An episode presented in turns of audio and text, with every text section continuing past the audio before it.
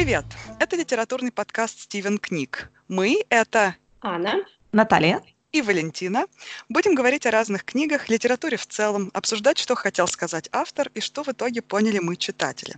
Сегодня речь пойдет о творчестве современного русского писателя Алексея Сальникова.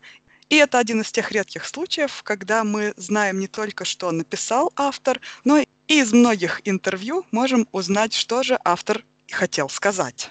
Ну, Сальников здесь все равно, даже в этих интервью отвечает достаточно уклончиво, а, не давая какой-то единой интерпретации, и, в принципе, говоря нам всем, что ну, я не против множественных интерпретаций. Мне кажется, было бы очень скучно, если бы в романе была действительно только одна интерпретация, и мы могли ее так легко и просто выяснить. Наверное, в этом и есть ценность литературного процесса. Многие уровни понимания могут возникнуть, и в этом, конечно, есть особое удовольствие для нас, как для читателей, как для литературных критиков, работать с этой книгой.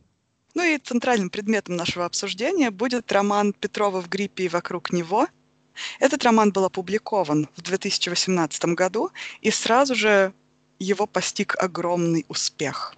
Мне кажется, важно отметить, Валентина сказала, что он был опубликован в 2018 году. Насколько мы знаем сейчас, библиография Алексея Сальникова не ограничивается этим романом, и вообще Петрова в гриппе и вокруг него – это второй роман писателя, но мне хотелось бы задать вопрос, где он был все это время, где его первый роман, почему мы не знали про него раньше.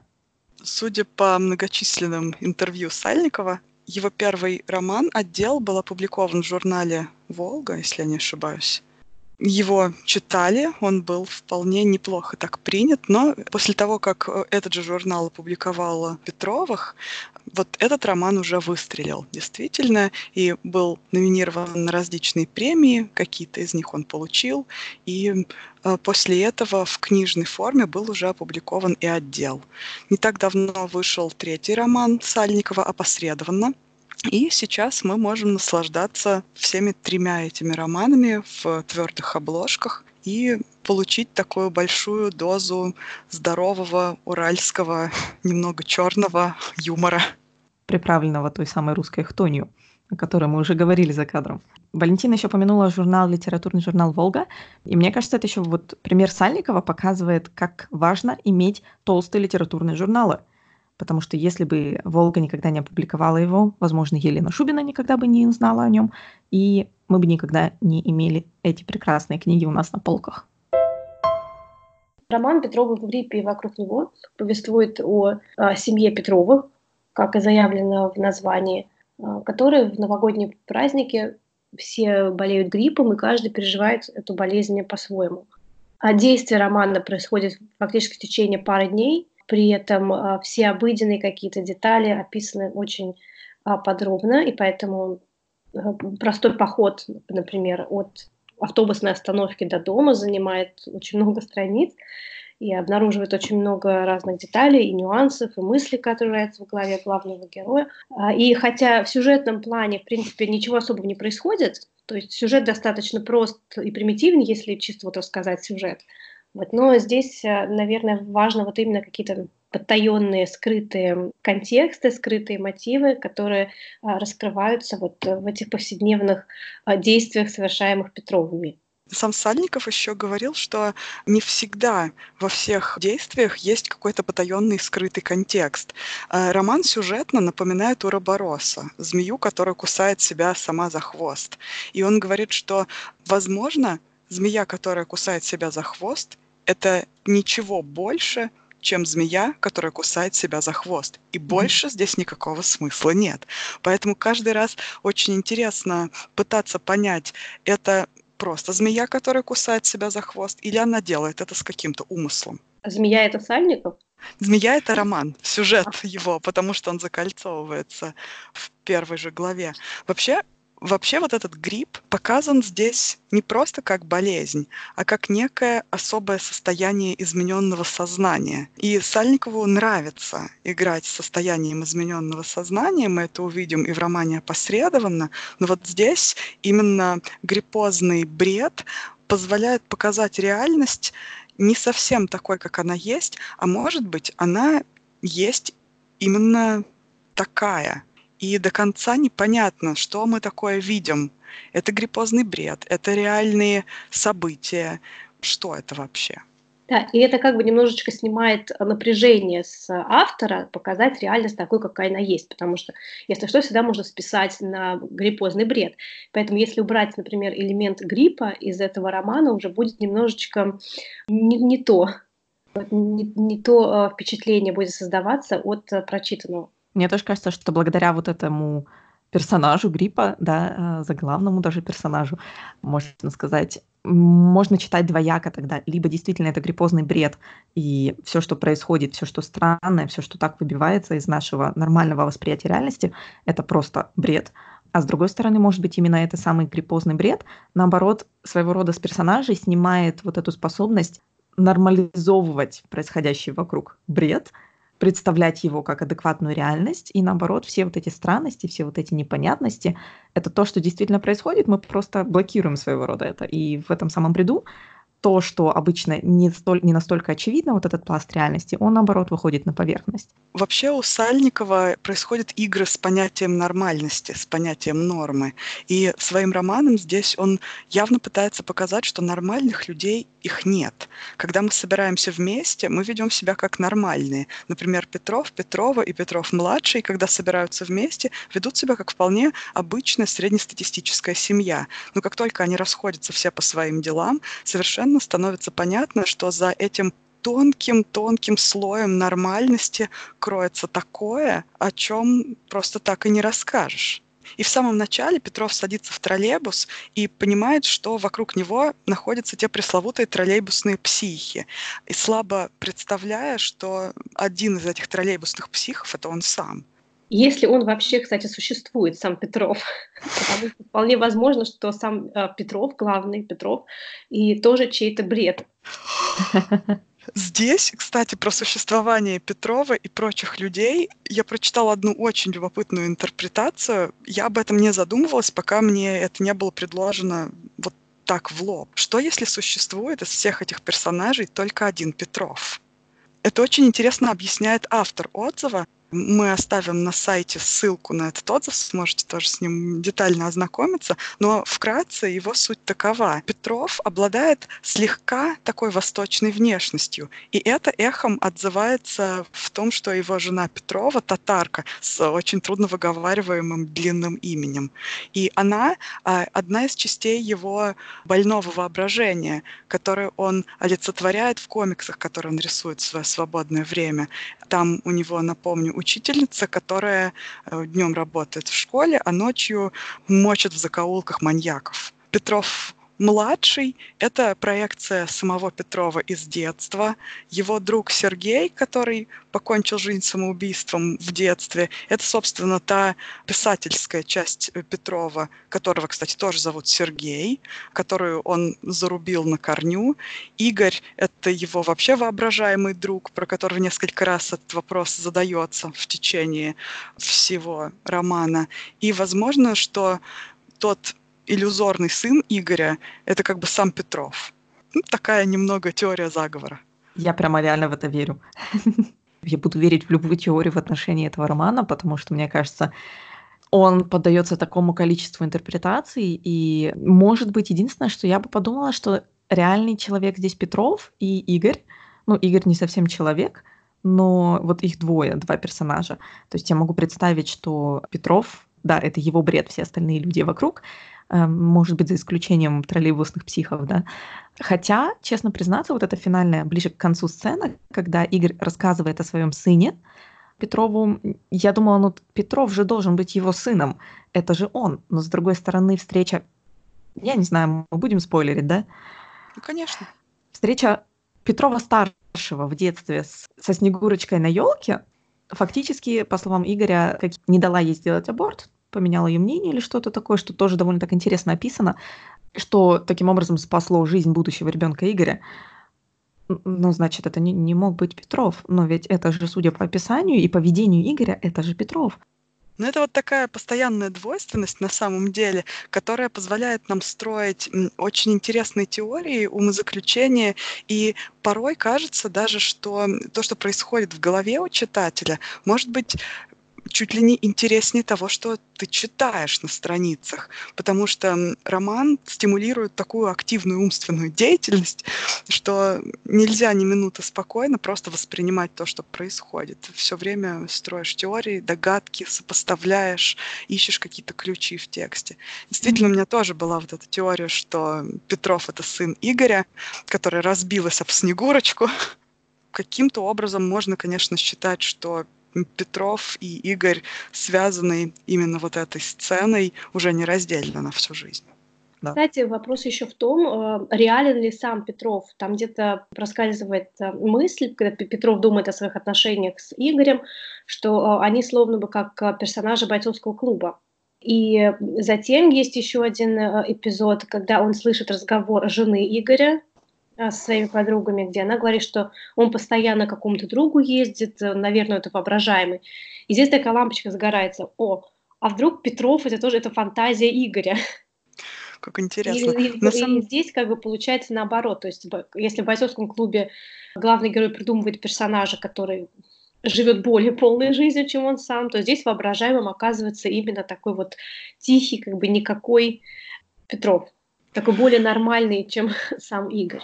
И опять здесь игры с нормальностью выходит на первый план, да. да, что все пытаются казаться нормальными, но получается у всех это очень-очень по-разному. Потому что же может быть так, что Игорь, э, вот узнав историю этого мальчика, который дотронулся до руки Снегурочки, которая была беременна, и он как бы воображает себе, а что дальше стало с этим мальчиком. Обалдеть. Глубоко. Ну, это не вовсе не обязательно, что это на самом деле. Угу. Но это интересная если, мысль. Если это игра с реальностью, то почему бы и нет, да? То есть это, наверное, специально автор э, предлагает разные такие вот альтернативные вселенные нам, которые не отрицают друг друга, а могут вот так вот сосуществовать. Может быть так, а может быть и так. Мне кажется, познать истину этой книги можно только болея гриппом и читая ее в этом состоянии. Тогда, наверное, открывается какой-то третий гриппозный глаз, и ты понимаешь, что это было. И у меня вопрос к нам, ко всем. Слушайте, ну мифология. Мифология — это то, что мы уже обсуждаем вот эти 20 минут записи, и играет такую большую роль. И хотелось бы подробнее взглянуть на какие-то моменты, в которых настолько эксплицитно вот на поверхности лежат какие-то мифологические мотивы, и немножко обсудить, к чему бы это все. Наверное, начать было логично бы со сцены с катафалком, с одной из двух. Их было как минимум две. Когда ну, Игорь да. Петров, э, пардон, когда Игорь Петров э, едут выпивать к их другу на катафалке внезапно, который они, ну, чуть ли не угнали вместе с водителем. И пассажиром. Именно. И с пассажиром вынужден ехать именно Петров, потому что спереди только одно место едет, конечно же, на нем наш второй мифологический, кстати, персонаж, тот самый Игорь. Ну вот хотелось бы спросить, к чему вот эти, вот эта гоголевщина, вот это вот Поездка на гробу.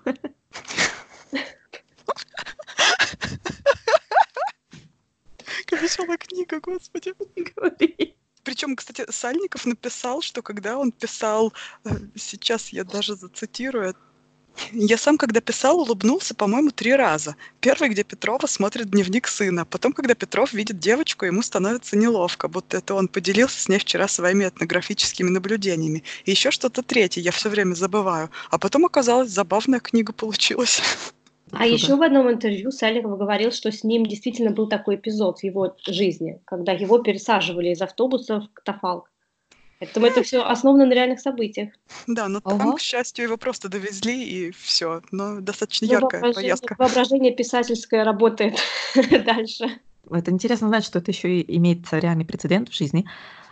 Вау. это много объясняет. Если серьезно, то вот эти все отсылки к мифологии и сама структура романа прежде всего напоминают, вот у меня лично, когда я читала, у меня первая мысль была о Джойсе и Улисе. Расскажи подробнее, пожалуйста. А, ну, я думаю, параллель здесь э, лежит на поверхности, как любит Валентин говорить. А, во-первых, э, то, что происходящее, то, что описывается в книге, происходит э, фактически в один день или два дня, достаточно короткий промежуток времени, в течение которого главный герой как бы передвигается по городу из автобуса до остановки, из остановки в магазин, из магазина домой, потом из дома еще куда-то. То есть получается такое движение сродни движению Блума в Улисе. Причем по совершенно реальному городу с достаточно да. точной топографией. Да, именно. И так же, как и в Улисе есть вот эти отсылки на мифологию, каждому персонажу соответствует а, какой-то персонаж из древнегреческой традиции, также и здесь а, мы видим, как пересекаются вот эти мифы и легенды, и как они реализуются в реальной жизни некоторых жителей Екатеринбурга. Кстати, про топографию маленькая ремарка меня очень порадовала, что ты читаешь роман, а в нем, ну, не Арбат, и не Крещатик, и не вот эти все, и не вот это вот все, а действительно что-то такое родное, уральское, сибирское. Было приятно. Так вот, вернемся к нашей мифологии. Игорь, Бросается в глаза, это самая очевидная здесь э, отсылка, отсылочка. Это Игорь или, как он сам себя зовет, Аид, бог подземного царства. Который приезжает к нам в катафалке, что вполне тоже прекрасно. Да, как Воланд в Москву, да, так э, в Екатеринбург является Аид. Очень интересный персонаж. Как вам кажется, почему, зачем он там? То есть просто для усиления ощущения бреда происходящего? А зачем там все? Все присутствует там по одной причине, по причине отсутствия каких-либо причин. Ну и на самом деле Аид этот проводит в свое царство Петрова, прям вспоминается сразу земную жизнь, пройдя до середины. Я очутился в сумрачном лесу. Правда, тут не Вергилий, а сам проводит в свой мир путника. Слушайте, у меня родилась еще одна интерпретация. Ну-ка. Если он Аид, бог подземного царства, и он как бы является, как он сам говорит, эм, ангелом-хранителем, опекуном этого города, может быть, Петровы умерли от гриппа. Они, Вау. они пока еще не поняли, что они умерли, они как бы бродят по подземному царству. Вот это был бы мой второй вопрос. То есть не кажется ли вам странным, что единственный такой, очевидно, мифический, мифологический персонаж, который просто вот шатается вместе с Петровым по городу, это именно Аид. Это никакое другое. Мы не видим других каких-то вариантов. То есть единственное, что есть вот в этом уральском городе, это вот это хтоническое божество подземного мира. Но теперь твоя интерпретация очень много объясняет. Кстати, еще в одном своем интервью Сальников э, говорил, что если есть подземное царство, то оно в Екатеринбурге. И Блин. вот здесь тоже как-то вот можно поиграть с этим, с этими смыслами, с этими значениями. Ну, слушайте, и да, у нас есть Аид, у нас есть подземное царство, подземное или надземное, тут тоже вопрос. И тогда немного понятнее, наверное, кажется, связь между женой Петрова, также известной как просто Петрова или как Нурлениса, которая себя описывает, то есть она, ее глава начинается с того, как она описывает, что она вообще-то какой-то демон из преисподней, который каким-то образом очутился в теле этой женщины, и вот у нее есть эти потребности нехорошие. Угу. Также там еще был момент э, с женой Игоря, и она рассказывает о том, что он ее украл э, на свадьбе или в момент ухаживания, я уже не помню точно. А, но это также отсылает к эпизоду из древнегреческих мифов, когда Аид тоже крадет свою жену Персифону. И связь его с Мариной, это где-то я тоже видела у кого-то в блоге, Марина, значит, морская, и также у Аида была связь с морской нимфой. А я продолжу дантовские параллели. Петров совершенно обыкновенный, да, вот тот же Данте, который искал свою Беатриче, в, там, где мог ее попытаться поискать, и она э, была ему явлена в итоге среди ангелов, то есть в свете, и та же Нурланиса, переводится с татарского как «лучезарная», то есть, возможно, она достойна примкнуть к сонму ангелов, но ее имя мы видим за всю книжку только один раз в зеркальном отражении. То есть, возможно, не такая уж она и лучезарная. Или лучи mm-hmm. ее, может быть, куда-то не туда светят. Еще один, наверное, последний, который хотелось бы обсудить, вот этот мифологический, хтонический персонаж, это, собственно, сама Снегурочка именно Снегурочка с точки зрения Петрова-младшего, а не девушка Марина. Вот именно в ее таком волшебном, холодном, замерзшем представлении. Даже для, для него, как для ребенка, она известна только как вот этот персонаж, потому что, во-первых, он не знал ее лично, не, не был знаком с ней, а во-вторых, всем, когда мы были детьми, мы приходили на какие-то представления, на утренники, мы видели перед собой Деда Мороза, Бабу Ягу, вот именно этих персонажей, да, а не людей, одетых в эти костюмы. И вот это тоже еще интересный момент, то, что в романе очень много точек зрения, то есть какие-то события показываются не с точки зрения одного героя, да, как классически в литературе, а с точки зрения разных персонажей. То мы видим э, происходящее глазами Петрова, то происходящее глазами его жены и его сына, глазами Игоря, глазами его самого маленького, это как бы уже тоже некая другая реальность, глазами этой Снегурочки. И поэтому постоянно все вот эти взгляды, все эти точки зрения пересекаются, и это как раз в тот случай ненадежного рассказчика, поскольку здесь их много, и они все ненадежные. И все ненадежные до такой степени, что мы порой сомневаемся, существуют ли они, а они при этом нам что-то рассказывают. Да. Но возвращаясь к Снегурочке, еще хочется здесь отметить, что вся эта мифологическая реальность, весь этот театральный перформанс, который Петров лицезреет на елке, у него каким-то образом э, разбивается, когда он ходит, бродит по коридорам и случайно видит, как кто-то курит, кто-то там снеговик снял свою голову и так далее. Вот какие-то вот эти вот моменты разбивают для него очень визуально и очень конкретно всю вот эту вот реальность мифологическую. Поэтому здесь одновременно как бы и мифореставрация происходит, и мифоразрушение. Кстати, когда я начала читать, мне казалось, что вот эти все какие-то мелкие детали, там вот снеговик, там или еще что-то, какая-то надпись на киоске, да, они как-то потом выстрелят, как-то окажутся, ну, как-то принесут какие-то новые нюансы смысла. Вот. Но на самом деле многие из них так остаются вот просто окружением, создают как бы вот эту картинку, общую вот эту панораму реальности, описываемой Сальниковым. Кстати, пока мы говорим о теме елки и вот этих всех снеговиков и снегурочек, мне кажется, глава, которая так и называется елка, э, в которой Петров маленький Петров старший, через глаза вот этого маленького ребенка, который, похоже, болеет гриппом под Новый год, но его тащат на эту елку, он еще только начинает это все осознавать, и вообще вся эта глава с момента, как он просыпается утром, это один большой такой кусочек остранения по старой доброй традиции наших любимых формалистов, когда мы через взгляд ребенка видим уже, в общем-то, нам знакомый привычный мир, да, то есть мы понимаем, зачем дети на елку ходят, что они там делают. А с его точки зрения мы как раз-таки видим этот самый предмет или этот ритуал, также и его родителей, и завтрак, и вообще, что он делает, прежде чем проснутся родители. С новой точки зрения, с новой стороны. Мы, конечно, понимаем через его глаза, о чем идет речь, но при этом все, вся эта ситуация абсолютно выглядит как что-то нам незнакомое, ну и опять-таки довольно-таки бредовое. Вот. И мне кажется, именно глава елка просто бросает нам в лицо, как перчатку, это остранение, в то время как остальные главы прекрасны другими элементами литературными. Как все глубоко и интересно, да, при том, что сам Сальников утверждает, что, ну, я пишу, как говорю, я вообще парень простой. Написал, в голову пришло. Готовясь к этому подкасту, я посмотрела пару интервью с ним, и у меня ощущение, что сам Алексей Сальников — это такой вот трикстер. Каждое его интервью — это просто... Я не могу верить этому человеку. У него просто... Вот именно, да, это настолько на поверхности. Я парень простой. Э, и книга, в общем-то, довольно простая, очевидная. А, но, но уже вот в этих словах ты такой, ага, ага, конечно, рассказывайте мне тут сказки.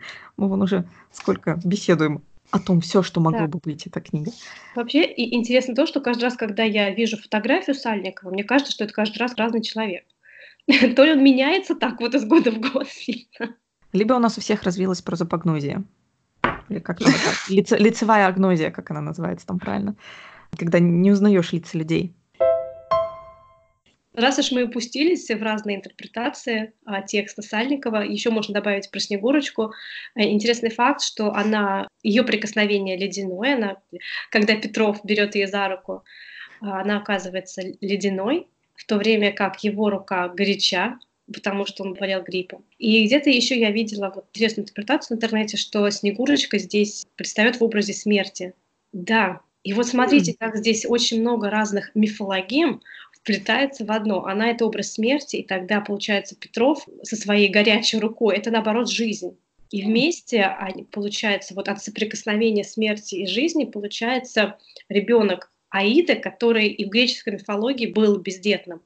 То есть происходит некое такое чудо, творение. А с другой стороны, просто мальчик заразил ее гриппом, поэтому ее не пустили на аборт. Да, кстати, может быть так. Но вот в этом-то как раз и фишка, наверное, в том, что э, мы не видим ничего скажем так, гламурного в нашей реальности. Наша реальность настолько нам знакома и проста, что здесь ничего не может произойти из, из ряда вон. Все, что касается каких-то мифов, красивых историй, это все, как когда мы об этом думаем, все это переносится на какую-то более западноевропейскую почву, где картинка могла бы быть более красивой, более экзотической для нас. Вот. А здесь Сальников, наоборот, переворачивает это представление и говорит, что нет, вот наша повседневная реальность, реальность может скрывать вот такие э, греческие драмы. И, и такую хтонь. В общем-то, Сальников для меня разбил вот это вот неприятие алкогольного эстетства, типичного для русского декаданса начала двухтысячных. Потому что я не могу читать такие книги про вечно бухающих героев и потому мудрых и удивительно прозорливых. Вот для меня это немножечко неприятно, неинтересно. Псальников для меня разбил фактически это отсутствие интереса и пробудил для меня новый интерес вот к российской реальности, к российской литературе именно на родной почве. Но здесь, э, здесь это не совсем книга о бухающем главном герое, который становится прозорливым. Ну, отнюдь, думаю... но там есть тот же пресловутый а, пьяный философ, а, там есть те же пресловутые практически ерофеевские запои в транспорте и так далее. Да, да, но спасает книгу то, что как бы это все не на полном серьезе, и то, что введен вот этот мифологический, мистический элемент. Именно. Угу. Да, то есть это не просто там собрались дядьки попухать за жизнь, да, и даже сам Петров, вот, э, он высмеивает, э, не понимает э, вот постоянные вот эти споры о том, как было при Брежневе лучше или не при Брежневе было лучше. Там вот есть такой момент, да, когда он наблюдает за людьми, которые обсуждают вот эти все какие-то банальные вещи, он не понимает, насколько можно уже это перетирать. Поэтому Сальников, наверное, сам еще и несколько высмеивает вот подобный жанр. Смотрите, то есть, чтобы сделать э, литературу о русском алкоголизме приятной, нужно добавить катафалк и Аида. И Снегурочку. Снегурочку, да. Секрет успеха раскрыт. Шок-контент. Ну, вот для меня секрет успеха на самом деле был погружение в язык. Первые 60 страниц я превозмогала. Но потом появилась сцена такого абсурдного скандала с кондуктором в троллейбусе, и я решила прочитать эту сцену мужу, потому что это было слишком смешно. Мы вместе посмеялись, а потом не заметили, как прочитали вслух друг другу всю книгу за несколько вечеров, потому что это действительно было невозможно остановить. И вот этот язык, за который ты цепляешься, который хочется продолжать воспринимать. Это настолько интересно, настолько как-то необычно, и каждая фраза э, разбивает читательские ожидания именно об узусе русского языка. Неожиданно на месте слова, которое ты ждешь, оказывается какое-то другое слово. И оно так хорошо туда подходит, что это настолько неожиданно и хочется продолжать. Ну и хотелось бы здесь доказать и процитировать. Эм, Петрова работает в библиотеке, и каждую неделю у них собирается в библиотеке небольшой литературный кружок. При всей своей к ним неприязни Петрова чувствовала жалость к этим людям. Они излучали энергию бесполезности, безвестности и амбиций. Была у них в кружке какая-то иерархия, такая же бесполезная и жалкая. Какой-то старичок был у них за главного. Он всегда был, говорил первым. Были люди помладше, мужички и женщины лет под 50. Видимо, возраст как-то сказывался на том, что кружку приходилось делать перерывы каждые 15 минут, чтобы сходить покурить на библиотечное крыльцо и сбегать в библиотечный туалет прелесть. У меня вообще любовь сложилась сразу со стилем Сальникова. Был один момент, когда я внезапно выпала, то есть что-то, что меня вот из этого равномерного поглощения текста немножко выкинуло, это, ну не в негативном смысле, это какие-то ругательства и выражения, которые, в частности, используют, например, механики, когда между собой в диалоге что-то обсуждают, или тот же Игорь с Петровым какие-то такие ругательства, которые внезапно вот такое воспоминание из детства, мне кажется, в 90-х так говорили. То есть у меня было ощущение, я помню эти слова в детстве, там, ну, то есть взрослые вот эти слова использовали, то есть это было действительно очень-очень давно. Да, и вот еще одно, что хочется сюда добавить, это многоточие в прямой речи. Это единственное, что было написано в этой прямой речи. Это 14 страница. Уже сразу ты понимаешь, что автор не так-то прост. Когда долго-долгое многоточие в кавычках дается, и слова автора равнодушно подумалось Петрову.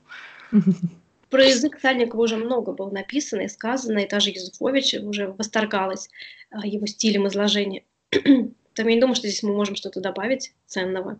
Тогда мне бы хотелось еще вернуться пару, пару тем назад. Анна и я тоже, мы упоминали вот это замечательное для меня слово 2019 года «хтонь». Э, для меня почему-то слово года – это мое такое слово литературного года, потому что внезапно 18-19 года, да, с момента публикации э, редакции Елены Шубиной «Петрова в гриппе вокруг него», конечно же, эта книга пошла по всем книгоблогерам Ютуба и Инстаграма. И я очень часто слышала это слово, но абсолютно сразу выключала эти треки, потому что я хотела послушать вернее, прочитать Петровых без спойлеров абсолютно, без каких-то идей, которые были кем-то вложены заранее в мою голову и так далее, пока я случайно не услышала эпизод книжного базара, который, конечно все это испортил, но да ладно. И так вот, Хтонь. Такое дело. Петровых в гриппе вокруг него, конечно, этого всего очень много, но я задумалась вообще о том, что нам внезапно всем очень нравится об этом читать, Особенно если это такая действительно какая-то аутентичная, я бы хотела сказать русская хтонь, но, опять же, комментарий Анны о том, насколько это ведь абсолютно греческая трагедия, и, в общем-то, Аид не совсем такой русский персонаж, это немножко разбило мою теорию о русской хтони в целом. Но вот хотелось задать вопрос. Это какой-то новый тренд в литературе или, или почему внезапно это так хорошо работает на нас, как читателях? Мне Ты... приходит другие... Ну, ну да, хтонь. Мне приходят другие такие похожие, в общем-то, книги.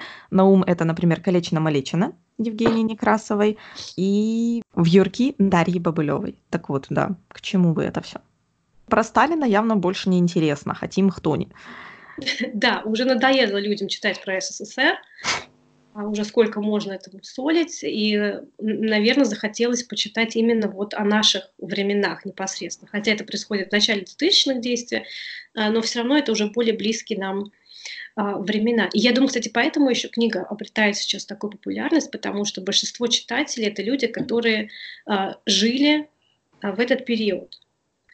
И когда мы читаем, очень много находим знакомого, что-то из детства, из юности. И поэтому, наверное, это и находит такой отклик, в отличие от книг о советском периоде, когда современный читатель уже далек от этого. Ну и вот этот хтонический элемент, мне кажется, это еще один слой реальности, в общем-то, который как будто всегда существует незримо рядом с нами и показывает, эм, возможно, взаимосвязи между событиями, явлениями, какими-то предметами. И это, пожалуй, интересно, интереснее, чем реальный мир. Ну, и это еще сравнительно, наверное, новое явление в русской литературе.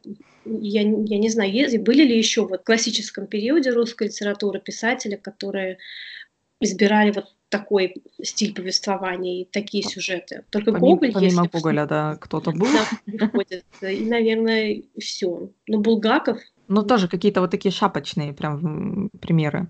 А вообще мне хочется еще поговорить о том, что Сальников любитель исследовать вот это измененное состояние сознания. И его другие два романа и отдел, и опосредованно каким-то образом э, взаимодействуют именно с ним. Если опосредованно изменяют сознание так называемые стишки, это поэзия, которая имеет некий такой наркотический характер, которая дает приход, э, то в отделе Сознание изменено тем, что люди привыкли подчиняться системе. Люди служат, служили и продолжают служить в органах, и они воспринимают государство как практически свою религию, как то, что приказы нельзя обсуждать, они они искренне и истово верят в правое дело. Даже если какие-то отдельные поступки могут казаться неправильными, они все же считают, что они обязаны их выполнить на общее благо. И это тоже воспринимается уже в свете других книг Сальникова как некое измененное состояние сознания, что люди до какой-то степени в эти моменты не ведают, что творят, идут как в тумане. Заметьте еще, что на протяжении э, всего романа Петров находится в процессе движения куда-то, да, из точки А в точку Б, но по сути остается на месте, он никуда фактически не приходит. То есть это движение такое видимое. Он, он передвигается по городу от остановки к автобусу, к дому, от подъезда, там куда-то еще, но э, жизнь его все равно остается на месте, он никуда не передвигается куда-то вперед именно. И э, я вижу явную параллель с романами Кавки. Например, «Процесс» или тот же «Замок», в которых главный герой совершает много каких-то действий, много ходит туда-сюда, передвигается, что-то делает вроде как, но а результат этого никакого не приносит. И у читателя, вот у меня, например, уже начинается некое такое раздражение, господи, ну когда же ты уже дойдешь наконец до этой двери, да? Сколько же можно ходить и бродить? И вот здесь тоже какой-то момент, когда я читала о Петровых э, в гриппе, у меня возникло это раздражение, когда же, наконец, он дойдет до дома, да, от этой остановки? Сколько уже можно? О, да, он так долго к ней шел. Вот. И если мы уж начали говорить о писателях периода Кавки и Джойса, вот у меня такой вопрос назрел многие писатели эпохи модернизма, то, что мы знаем, да, Джойс, Вульф, а у многих писателей а, в период модернизма возникает тема потерянного поколения. Можно ли говорить вот о том, что роман Петрова в гриппе и вокруг него это тоже некое отражение потерянного поколения, вот этого переходного поколения между советским и российским, демократическим. Мне кажется, пока живы те люди, которые застали обе эпохи, мы все еще будем находиться в этом переходном периоде. И особенно вот этот момент, где сравниваются две елки, мне кажется, показывает именно вот этот переход одного сознания в другое. Потому что, по сути, все осталось так же. Э, и елка та же, и снегурочки какие-то похожие, но Петров уже вырос, он смотрит на это совершенно другими глазами, изменившимся взглядом. А Петров-младший снова видит это в первый раз, как Петров-старший, когда был маленьким, и его восприятие также очень похоже. Поэтому здесь есть еще вопрос, случился ли этот, по сути, переход в головах или нет? Мне кажется, он случился. Я думаю, что Петров-младший – это уже полностью современный ребенок. А Петров, он все еще находится вот в таком вот лимбо, между, как я думаю, все мы, вот люди, которые родились а, в 80-е, где-то примерно вот в этот период, мы уже отличаемся от своих родителей, возможно, в нас нет э, вот того советского идеализма, романтизма, например, да, вот как в те годы у молодежи, у их молодежи было, да, но в то же время мы и не совсем практичные, да, современные миллениалы. Мы как бы вот находимся в этом промежуточном состоянии между коммунистической культуры, советской культуры и а, новой капиталистической российской культурой. И до конца это не уходит, все равно вот мы вносим в себе какие-то отголоски советской культуры, и я думаю, многие наши предпочтения а, и вкусы определяются еще той культурой, и на них уже накладываются современные новые какие-то предпочтения, в отличие от людей, которые родились уже чуть позже, они уже полностью принадлежат вот этой новой современной России. Мы еще можем понять пристрастие старшего поколения к вот этим реминисценциям о Советском Союзе, потому что для нас воспоминания о каких-то советских э, моментах окрашены сладкой ностальгией детства. И вот да. этот момент всегда помогает этой прошлой эпохи оставаться в памяти какой-то более светлый, какой-то более идеализированный. Поэтому для Петрова эм, полностью вот этот переход действительно еще не завершен, пока он держится за свои приятные детские воспоминания, которые периодически, может быть, и не очень приятные, а довольно странные, и такие же хтонические, как и его взрослая жизнь, но все же. Я как миллениал все равно замечаю за собой вот эти вот э, тенденции, да, именно ностальгии по детству, которая включала в себя вот эти реминисценции о Советском Союзе, как Валентина просто идеально описала. Поэтому, мне кажется, даже наши дети все еще будут, они же воспитаны нами. То есть они все еще будут какую-то там, я не знаю, одну четвертую вот этого наследия, наследия идентичности нести. Может быть, даже не осознавая, что это вот вообще как бы вот этот connection – вот это соединение с, чуть ли не с Советским Союзом, которое мы от родителей приобрели, оно будет действительно минимально, но может где-то какие-то отголоски еще будут. То есть мне кажется, это достаточно долго проходит вот это изменение идентичности, то есть оно какие-то поколения все-таки занимает. Отголоски это будут видны как раз, наверное, в манере лечить разные болезни. Ты думаешь? Потому что, да, вот у нас же Советский Союз, ну, даже вот у Сальникова здесь описано, что детей кутали, там, невозможно, в три шапки, трое ритус этих. Вот, то есть в современной э, традиции уже по рекомендациям современных медиков уже так нельзя делать на самом деле. Ну, или то, что вызывать врача вот это на дом сразу чуть что, чуть, если температура. Какие-то вот лечения различными таблетками, которые совершенно грипп и простудное заболевание не помогут вам.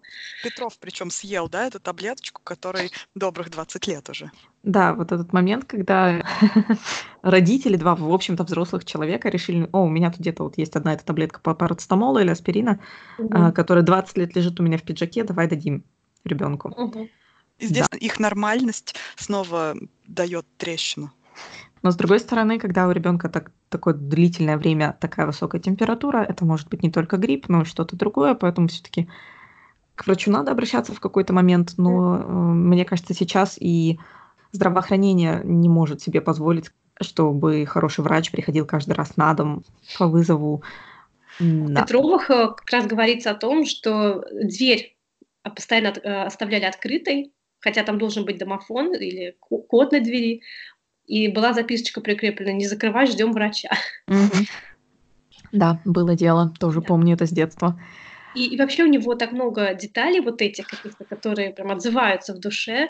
И вот то, как врач пришел, и она вот в длинном пальто и в длинной юбке. Я прям вот вижу этих врачей, которые приходили тогда на дом и вообще все эти детали, когда еще э, вроде бы уже не Советский Союз, да, но еще вот есть вот эти какие-то остатки в виде киосков и то, как люди общаются, люди разговаривают, и вот эти елки. Да, но с другой стороны уже там, там где-то была фраза, что про Путина. И я сначала, когда читала, я сначала вообще не могла понять, какое время описывается. Потому что вроде Путин уже есть, но с другой стороны магазины, как в советское время. Что за время вообще? Какое-то такое ну, описание, деле, да. Еще, на самом деле же киоски — это останки 90-х, скорее, чем советского времени. Ну, Поэтому да. здесь все так смешалось, сплелось. А вот так вот переходное время, действительно.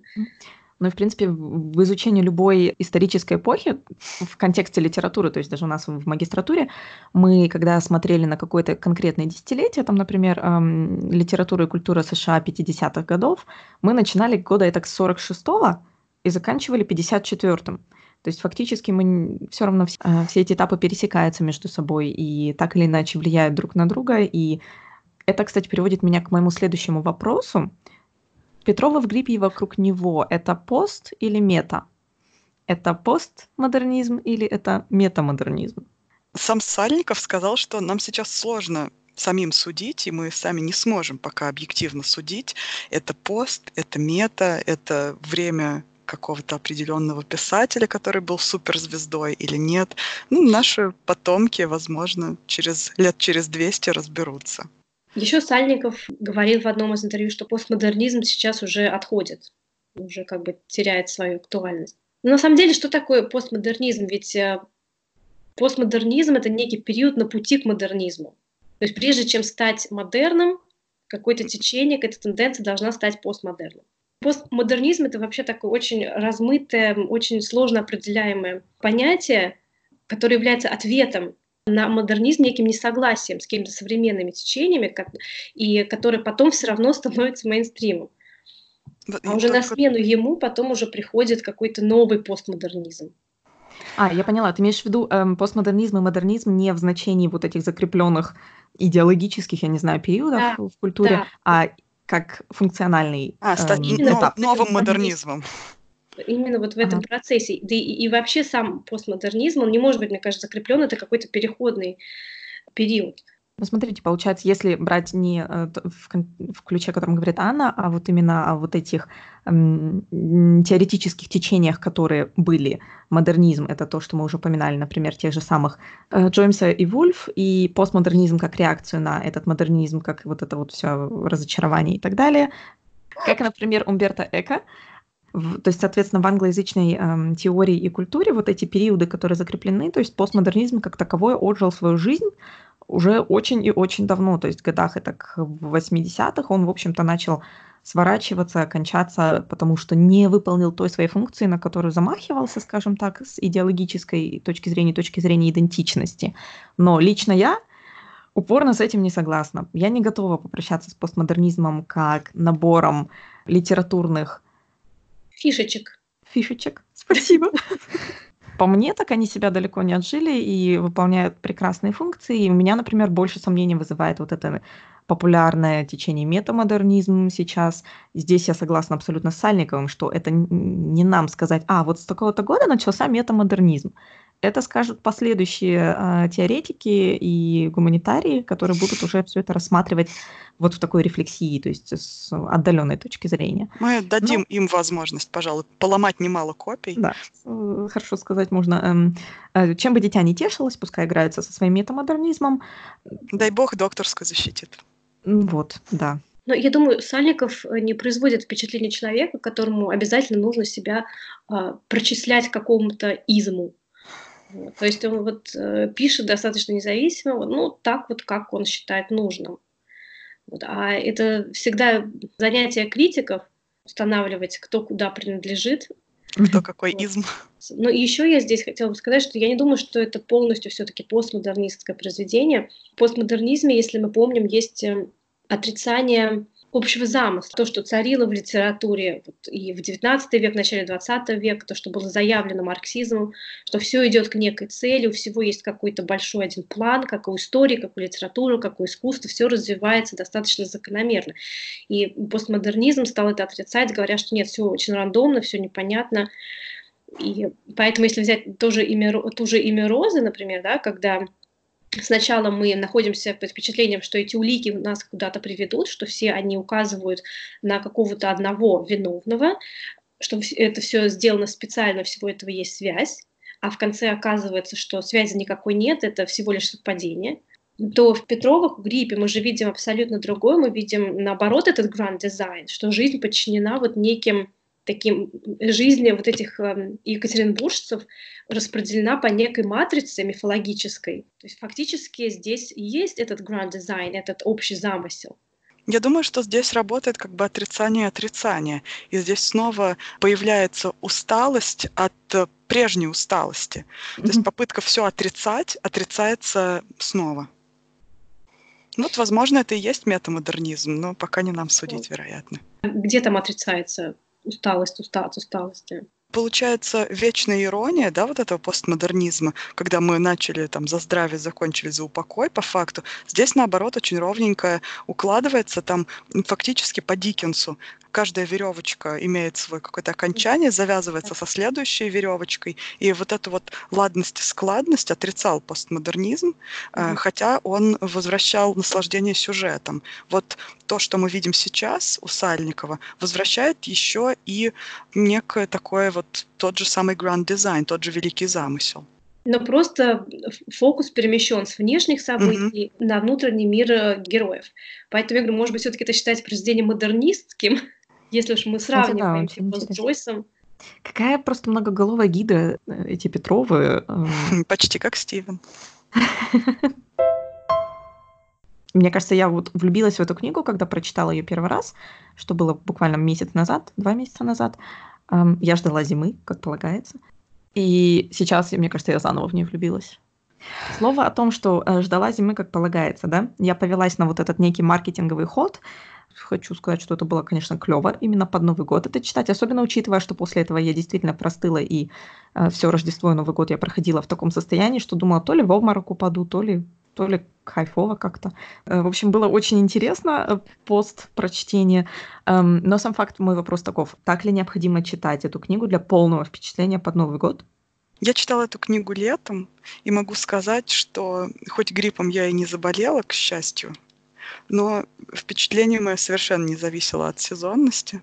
Возможно, если я перечитаю эту книгу настоящей снежной зимой, да еще и в Екатеринбурге, то мнение мое поменяется. Кстати, хорошая идея маркетинговая, да, для какого-нибудь отеля в Екатеринбурге, значит, э, туры по местам Петровой в гриппе вокруг него. Ну, как, как есть э, Дублин Джойса, так может быть и Екатеринбург Сальникова вполне себе. А я бы съездила. Екатеринбург э, замечательный город в российской культуре. А, из Екатеринбурга вышли э, любимые нами, ну, я не знаю, насколько вами любимые, но любимые мной, например, Агата Кристи, Чайф, смысловые галлюцинации, многие другие группы русского рока. И вот мне кажется, от Сальникова, от самого исходит какой некий такой вот вайб, да, как Валентина говорила, рокерский. Причем именно вот э, вайб не западного рокера, а вот нашего русского екатеринбургского рокера. Да, вот это все. Корабли без капитанов, капитан без корабля. Угу. И прочее хтонь, опять же. Какое хорошее слово, оно вроде бы недавно было придумано, но мне кажется, оно прочно войдет в русский словарь, словно оно витало уже вот над русской вот землей. Есть такое ощущение, да, что оно да, было где-то в воздухе. материализоваться наконец-то. А теперь все хтонь. Да. И в Екатеринбурге родился Борис Николаевич Ельцин. Не знаю, насколько он нами любимый или нет. И не Но знаю, насколько он хтонический. Значительно отметившийся. Он весьма да, хтонический, я думаю. Это был такой вот период, как сейчас примерно в Америке с Трампом. Но, тем не менее, нельзя было отрицать, да, в то же время, что он очень значительная фигура. А музей-то, музей-то какой? Да. Так что спасибо Екатеринбургу, спасибо Алексею Сальникову за чудесный роман Петрова в гриппе и вокруг него, и романы «Отдел» и «Опосредованно», которые нам, например, с Анной еще предстоит дочитать. И в которые я уже Даже влюбилась, да. И хотелось бы еще попросить прощения у Алексея Сальникова, если он вдруг нас случайно послушает, если вдруг мы сказали какую-нибудь чушь. Это все по любви. Это был грипп. Это все грипп и бред. Гриппозный бред. И на этой радостной ноте... Слегка хтонической. Мы закругляемся. Мы хотим попросить прощения у Алексея Сальникова, который, может быть, случайно нас послушает, случайно поставит лайк и случайно нас репостнет. Совершенно случайно. Совершенно случайно. Он всегда может потом сказать, что у него был грипп, он был болен. И... Вот. В общем, и спасибо нашим слушателям, что вы дошли с нами до конца. И до следующего раза. Пока. Всего доброго.